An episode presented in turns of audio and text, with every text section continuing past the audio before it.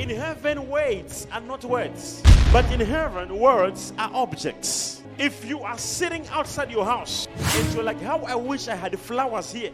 The moment you are finishing, how I wish I had flowers. If you are speaking in heaven, the moment you are finishing speaking, flowers are there.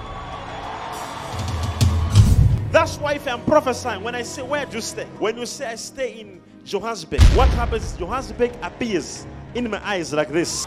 And I begin to tell you the map to your house. I can even tell you the neighbor, the, the house number. Why? Because in heaven, weights are objects. So when you are operating from a heaven perspective, you don't operate from weights perspective, but from weights and objects perspective. Am I talking to somebody? It's foolishness to hold a gun like this. And if someone breaks your house with a pistol, you have got AK 47, and somebody breaks your house with a pistol, and he finds you there and he disarms you and he takes everything in the house and he goes. That's what is happening. You have the energy in your hand, you have the energy on your mouth, you are the light of the world. Yet the devil is able to come, take things out of you, take your healing, take your job, take your relationship, take your peace, and he leaves you empty. Enough is enough.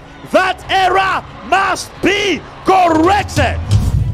When you understand how to move and operate the supernatural, you find healing it will be easy to get, a job will be easy to get, a marriage will be easy to get. Why? Because you're gonna use weights and you shall operate from the heaven perspective. In heaven, weights are what? When you are standing like this and you're worshiping, and then you feel the presence, and you feel like now I can feel the presence. Stop, pray, begin to speak in the name of Jesus Christ. I speak in my car, I speak in my house, I speak in my job. When the Spirit was moving, God said, You are busy. The Spirit is moving. You are busy. Oh, Father Modimo. Now the time to pray. It's a time to speak. The Bible says when when when when, when Ezekiel was moving, say he was guided by the Spirit.